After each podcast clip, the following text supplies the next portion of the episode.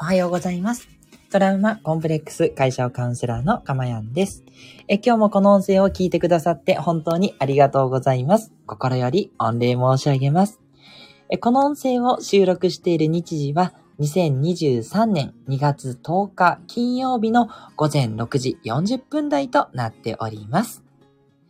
はい。えー、ということでですね、えー、今日も雑談から入っていくんですけれども、はい。えー、全然ね、内容と全く関係ないんですけど、今日の背景をご覧ください。はい。ね、素敵なスイーツが並んでますよね。ということでね、え先日、スイーツバイキングに行ってきたんです。というね、ことで、えー、突然、この素敵な、えー、画像にさせていただきました。ね、そう、お店の人が撮っていいですよっていうことなんでね、もう超可愛いと思ってですね、撮ってきちゃいました。そう。このバレンタインを意識したですね、真っ赤なイチゴ尽くしの、えー、スイーツバイキングだったんですけど、めっちゃ美味しかったです。すっごい美味しくて全部食べました。ね、もうね、ダイエットとか言ってらんない。ね、あの、すいません。朝から飯テロで申し訳ないんですけど、ただね、もう、あのね、2月14日、バレンタインデーも控えてますのでね。で、皆さんはきっとあげる立場の方が多いと思うので、逆に、逆です。逆チョコ。私から皆さんにバレンタインのプレゼントでございます。ぜひ、この目だけでもね、潤っていただいて、ぜひこのお疲れの金曜日ですね、一日を乗り切っていただけたらなという思いを込めましてですね、この素敵なスイーツたちの画像を載せさせていただきました。はい。なので、食べたいと思いますよね。はい。これですね、えっと、新宿にある、えー、サルバトーレクオモっていうね、イタリアンのお店、ね、知ってる方もいらっしゃるんじゃないかと思うんですけど、なんとね、サルバトーレクオモの食べ放題なんですよ。知ってました？ね、私知らなくって、え、こんなのあるんだってネットで見つけて、もうこれ行きたいって言って、ちょっと仲間を誘ってですね、はい、仲間と一緒に食べに行ったでごわすですよ。ね。もうね、一言で言いますね。最高です。はい。もう、結構ね、いろいろ言ってるんですよ。あの、あの、あれですよ。もちろん、あの、お小遣い貯めていってますからね。あの、なんか普段からそういうとこに行ける優雅な身分ってわけじゃないですよ。あの、お金をはたいてね、はたいて、えー、行ってます。なので、あの、決して贅沢、まあ、贅沢なんですけど、私の趣味なんでね、許していただきたいんですけどね。はい。あ、ここでメッセージありがとうございます。ワイアイアイさんからおはようございます。ニコニコと嬉しいです。いつもいつもありがとうございます。そして、スコアさんもいいですね。さっき2っていうこの笑顔いいですね。そして A の字があるんで、これは手を挙げてる感じかな。スコアさんニコニコ。えー、おはようございます。聞きながら子供を起こします。頑張ってください。素敵なお店ですね。ということで、ありがとうございます。はい。すいません。あの、東京なのでね。はい。長野だとともしかしたら、でも長野もね、素敵なとこいっぱいありますからね。あの人口じゃなくて自然豊かなとこなんで。ね。はい。で、あの、これですね、そのサルバトーレクオモっていう、あの、割とこっちたくさん店舗があるチェーン店なんです。イタリアンのね。イタリアンの巨匠みたいな、こう、ピザをくるくるくるくる手で回してるような人いるじゃないですか。あのなんか達人みたいな人が日本で作った成功したチェーン店なんですけど、めっちゃ美味しいんですよ。ピザとかスパゲティとか。で、美味しくて、まあまあ値段するんですけど、そのピザとかパスタとかがが食べ放題なんですよ。もうそれだけでもテンション上がりますけど、で、さらに今や、この、そこらね、お店限定なんですけど、あの、新宿野村ビルっていうビルの地下にあるお店なんですが、そこでこのスイーツバイキングをプラスしてるんですね。はい。なんで、あの、このスイーツも食べ放題ということでね、もうね、本当に、あの、超満腹になるぐらい食べさせていただきました。全部美味しかったですね。はい。なので、えー、あの、もしね、あの、お時間に余裕方、あの、平日だったんで、あの、全然、あの、そんな混んでなくて、普通に行けましたよ。うん。ちょっと予約していけばね、絶対入れると思うんで、はい。なかなかね、東京のあの、スイーツビュッフェとか混んでて入りにくいんですけど、もしね、あの、平日でお時間取れるってことだったらいいと思います。土日はどうかな？土日はやっぱり混むかもしれないです。そこは本当に要予約かもしれないんですけど、ね、絶対損しないと思うんで行ってみてください。はい。値段はですね、ちょっと4500円と、ランチなのにだいぶお高いんですけど、まあ、あの、一食だと思えばね、もう当然私、あの、この日その一食で過ごしましたんで 一日一食ならいいんじゃないかなって感じです。はい。ということでね、すいません。この雑談はあんまり意味がないですが、あの、皆さんのね、金曜日の潤いになっていただければということで。はい。えこの放送ではですね、え私の癒しの声を聞いていただく今の幸せと、それから一つテーマを決めてお話をしますので、そのテーマのことをあなたが知って、感じて、気づいて、で、そして、えー、少しでもね、あの、ご自身の生活に役立てていくように自然となると思います。あの、いつも私の放送を聞いていればですね、やっぱ、あ、じゃあこうしようかな、ああしようかなってね、あの、なんとなくでも感化されると思うん。で、でそれによってね、未来永劫の心の幸せを手に入れられる、そんなね、魔法のプログラムとなっております。はい。えー、あと告知はですね、来週ですね。来週はお悩み相談ライブをね、またまたやりますよっていうことでね。はい。あの、よろしかったらね、ぜひぜひ、あの、お悩みの方をぶつけてみてください。はい。あの、全然ご質問とかでもいいです。雑談でも大丈夫です。何でもありなんで、はい。あの、特にお悩みがなければ私がね、こんな感じのね、えー、雑談をくっちゃべると。そんな回になりますのでね、それはそれでね、あの、楽しんでいただけてるようで、皆さんいいねが結構つくので、いや、ありがたいなと思って、はい。あの、話しております。うん。要は、内容ももちろん大事だし、すごく大切なんですけど、大事なことってその、癒しに触れるっていうこと？自分で言うなって感じなんですけど、ただ、あの、本当にあの、私、ね、あの、今こうやって話してますけど、すっごく心が荒れたりとか、もうひどい時期が本当ありまして、まあだからその反動で今こうなってるっていうのもあるんですけど、ただそれは一過性のものではなくって、本当に心のことを勉強して、で、それから、まあカウンセラーになってからもですね、もう2年半ぐらい経つんですが、あの、当然いろんなお客様と接する中で、私自身も磨かれていきます。お客様も当然心が癒されて、もうすごくね、良くなりましたっていうね、ご報告いただくんですけど、まあ、それに合わせて私も当然成長させていただいてるんですね。あ、そういうお悩みからこういうふうに導いて、こう成長されたんだていう。で、それが私にとっても気づきとなってですね。でそういうのをたくさん見てきてますので、あのまあ、そこだけは自負できるんじゃないかなと。つまり、私の心がこう癒されて、今すごく、すごく穏やかな幸せを感じているので、で、この幸せをぜひね、分かち合いたい。っていうことなのでね、内容も大事なんですけど、そういう私と一緒に過ごしてるっていうこの時間がやっぱり大事なんだろうなと。まあこれもね、皆さんから言われて気づかされたことなんですけどね。ね、その癒しになりますっていう声を本当に多くいただきまして、そう、本当はね、今でもちょっと恥ずかしいんですけど、ね、自分で癒しですって何様だよってやっぱちょっと思う自分もまだまだいて、私もまだその辺は半人前なんですけど、ね、でも自信を持ってね、癒しですっていうふうに言って、みんなが笑顔になってくださるんで、うん、私やっぱそれをね、あの、一生涯続けていきたいなっていうのも心に誓ってるので、うん、あの、安心してですね、ついてきてほしいななんて思ってるんですね。はい。ではでは、そんなこと後にして。ではでは今日のね、話に行きたいと思います。え今日のタイトルはこちらです。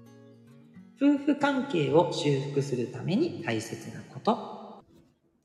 というね、テーマでお話をしていきます。はい。えー、これからちょっと何回かにわたって、その夫婦関係のお悩みっていったところをちょっとフィーチャーしてですね、えー、まあ、いかにもカウンセラーらしい内容っていったところをやっていければなと思うんですね。あのー、最近、あの夫婦関係で悩んでるとか、旦那さんがとか、奥様がっていうね、お悩みがね、なんか集中してるんですよ。私のところに。うん。だからこれは神様が、じゃあかまやん、それについてみんなに、えー、できることなら何か支援をしなさいと いうふうにね、そんな、そんなね、あの、ありきたりの神様おるかいと思うんですけど、そんな風にね、言われたような気もしてですね、じゃあちょっと、前にも少しやったりはしてたと思うんですけど、もう一回ちょっとその改めて、夫婦関係についてって言ったところをまとめてね、ご紹介しておくと、あの、ね、アーカイブも残しますので、皆さんのお役立ちになるんじゃないかなと思ってですね、えー、話していきたいなと思っています。はい。今日はその1回目と言ったところですね。あの、まずですね、まあ、巷の感じ、こう、あくまでも私の印象ではあるんですけど、こう、ラブラブ夫婦っていうのが、こう、もてはやされてるような気がするんです。その、まあ、芸能人を見てても、いや、いくつになってもラブラブで、とかね、こうね、ずっとこう何十年もね、変わらず愛してるんです、みたいな、そういうのが、えー、すごい、いや、いいなって言って、褒めたたえられてる風潮があるようにね、私は思うんですね。皆さん、いかがでしょうか？でね、もちろん素敵なことです。あの、それを否定したいじゃないんですね。ただですね、私はこれをはっきり言うんですけど、幻想なんじゃないかなと いうふうに思います。いや、あの、嘘ついてるとかじゃないんですよ。いいんです、いいんです。あの、ラブラブな方がいるのはいいんですけど、何が幻想かっていうと、みんながみんな、そのうまく、夫婦関係がうまくいけば、ラブラブになるっていうのは、幻想なんじゃないかなって、そこです。そこがそうだと思ってます。もちろんね、いいんですよ。だけど、えー、そうならなくたっていいと思ってます。うん。というか、あの、知ってる人も多いと思うんですけど、あの、恋愛感情って脳の錯覚らしいんですね。要は、それが起こらないと子孫を作ろうってならないじゃないですか。だから脳がちょっとそのある青春の時期に錯覚を起こして、異性を好きになるようなセンサーを働かせてるとすら言えてるんですね。で、ただそうなんですけど、じゃあ実際一緒にいると、やっぱだんだんと気持ちって元の正常な状態に戻ってくんですね。で、そうしたら、あ、なんか、うん、その熱い、こう、ラブラブみたいな気持ちはもうないなっていう方の方がほとんどだと思うんですよ。で、それが正常な状態だと思うんですね。うん。あの、いいとか悪いとかではなく、それでいいんだと思うんです。うん。じゃあ、それ、あの、もうラブラブじゃないから、じゃあ離婚なのっていうと、もちろんそうじゃなくって、あの、夫婦の存在って、これ私の定義なんですけど、お互い支え合うべきであり、お互いを高め合う存在。これが夫婦なんじゃないかなっていうのが今の私の結論、あと多くの方のカウンセリングで見させていただいた結論なんですよね。はい。それがいいと思うし、それでいいと思うし、うん。そこに燃えるような情熱は必要ないと思ってるんですね。もうはっきり言い切っちゃうんですけど。もちろんそれも楽しいことだろうけど、私にとって必要なことは、その子供たちを一緒に支えていく、なんだろうな、戦略的パートナーって言えばいいですか。ちょっと冷たいかもしれないですけど、で、それでいいんだと思うんですね。で、これね、女性は特に共感してもらえると思うんですよ。そう。まあ、稼いでくればいいよ、旦那はっていうのはちょっとさすがに冷たいとしてもですね。子供のことをある程度気にかけてくれて、まあ仕事もそれなりにやってくれて、で、私のこともまあ少しは気遣ってくれると。それはパートナーとしてね。もし愛情がなかったとしても、あの、なんて言えばいいのかな。こう、慈愛みたいなものですよね。家族としての絆そこが結べる相手であればそれでいいって思ってると思うんです。で、男性の方がね、どちらかっていうとロマンチシズムを望むから、まあだから不倫だとかね、こう余計なとこに行くわけですけど、だ私はそれはどうかなと思っていて、そんな愛なんて求めるなと。そう思います。ね。あの、なんて言えばいいのかな。こう表現がすごく難しいんですけど、愛がなくていいって言うとちょっと語弊がありますけど、あの、ラブラブじゃなくて、家族愛って言えばいいですかね。そういう人としてこう大切にするっていうこと、それがあれば十分なんじゃないかなと思ってるし、それを保つことが、は誰でもできると思います。うん。ただ条件があります。それは傷ついていないかどうかなんですよ。ここですよね。そう。もう本当に家族のことを旦那が顧みてくれない。もう本当に奥様が奔放で、全然、あの、家族の面倒見ないし、自分のことも見てくれないっていう旦那様。ね。そういう方とかを見てきていて、それはやっぱちょっと辛いと思います。だから、そこは、あの、カウンセリングとかで癒しながらなんですけど、ちゃんと癒された人っていうのは、お互いを大切に思って、えっ、ー、と、なんていうのかな、まあ、全部がね、あの、お互い趣味が合わないとか、一緒にずっといると疲れるとかあると思うんですけど、でもずっと一緒にいる必要はないと思っていて、お互い必要な時に必要なところで一緒に協力して子供を育てたり、家族を、えー、家庭を築いていける。それで十分だと思うんですね。うん。まあ、それすら難しいから今皆さん悩まれてると思うんですけど、私のとこに来る方はそういう方たちが多いというとこなんですが、それができればですね、十分なんだと思うんですね。はい。なので、あの、夫婦関係でね、気づいてる、傷ついてる人に、ね、ラブラブにね、なればって言ったところで、いやいや、そんなの無理よ、無理ってなると思いますし、そんな関係に戻る必要はなくて、まあ、あくまでもパートナーとして、戦略的なパートナーとして、そして一生涯を、こう、なんだろうな、共に充実させるためのパートナーとして、自分がやりたいことを支えてくれる、お互いにね。で、お互い支えてあげる。それができればいいんじゃないかな。っていうのが今日ちょっとお伝えしたかったことなんですね。ただあくまでも、なんかうちラブラブじゃないから、やっぱりよそに比べてダメなんじゃないかっていうふうに思ってらっしゃる方が多いと思うんですけど、それ全くいらないですっていうのが私の今日伝えたい癒しなんですね。うん、全然大丈夫です。ね。まあビジネスパートナーって言っちゃったらちょっと冷たいけども、そこじゃなくてもその家族としての温かさ、そこが感じられれば十分だというふうに思います。でね、で、それを気づく上で、最後にちょっと一つだけ、その、お互いにね、全然理解できないって言ったところはあると思うんです。で、これについても、それがダメなんじゃないかって思う方もいると思うんです。もうどうしてもね、旦那がわかんない。どうしても奥様が、あの、妻が言ってることがわかんないっていうね、旦那さん。どっちもあると思うんですけど、これですね。それでいいんですよ。はい。それでいいというか、そうなってると私は思うんですね。いろんな話を聞いてきてるんですけど、本当にね、男女の溝は深い。もうね、間にね、あの、大きなね、溝穴が開いてるんじゃないかぐらいね、深いです。うん。そう。いや、で、だからといって、あの、理解しなくていいではないんですけど、理解しようとする姿勢がすごく大事っていうことなんです。で、その理解しようとする姿勢を作るって言ったところに、夫婦生活の楽しさがあるんですね。これを全然分かってくれないって言っちゃったら、まあ、マイナスにどんどんどんどんいっちゃうわけですね。そうじゃなくて、じゃあこれどうやったら相手に伝えられるかなとか、どうやったらこれ理解してもらえるんだろうっていう、その、なんだろう、試行錯誤をするところが、夫婦関係の予算、あの、ありがたさなんじゃないかなと思うんですね。で、ただそう思うためにはやっぱり自分の心の傷を治す必要がありましてですね、それが言えないままこれを言っても、いやいや、その前に本当に傷ついてるんですけど、本当に旦那が嫌なんですけどってなると思うので、それを癒した後の話ではあるんですけど、それが特にない方っていうのはですね、あの、相手を理解しようという、もうその姿勢でもう100点なんですよっていうことをね、覚えてほしいです。いつまで経っても旦那のことが理解できない。それでいいんですよ。だからこそね、男女ってあるんじゃないかなって私は思っていてね。その男女がいつまでもわからないからずっと寄り添いながら死ぬまでこうずっとね、お互いをこう見続ける。お互いを支えて、お互いを理解しようとし続けて、そのまま亡くなるみたいな。それでいいんだと思います。うん。だから楽しいんじゃないかなって思っていてね。はい。それをね、えー、ちょっと今日お伝えしたかったんですよ。はい。だからね、全然衝突してもいいと思います。むしろ衝突したらいいと思います。なんでここ分かってくんないの？つって。どうしてここ言ってんのに伝わらないの？って言って。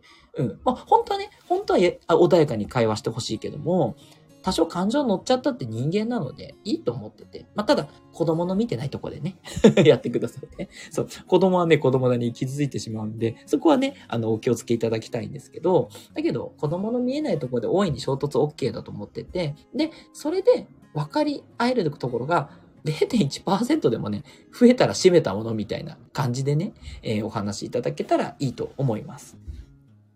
はい。ということでね、いかがでしたでしょうか？ね、えー、大切なことはですね、ラブラブを目指すことではないということです。はい。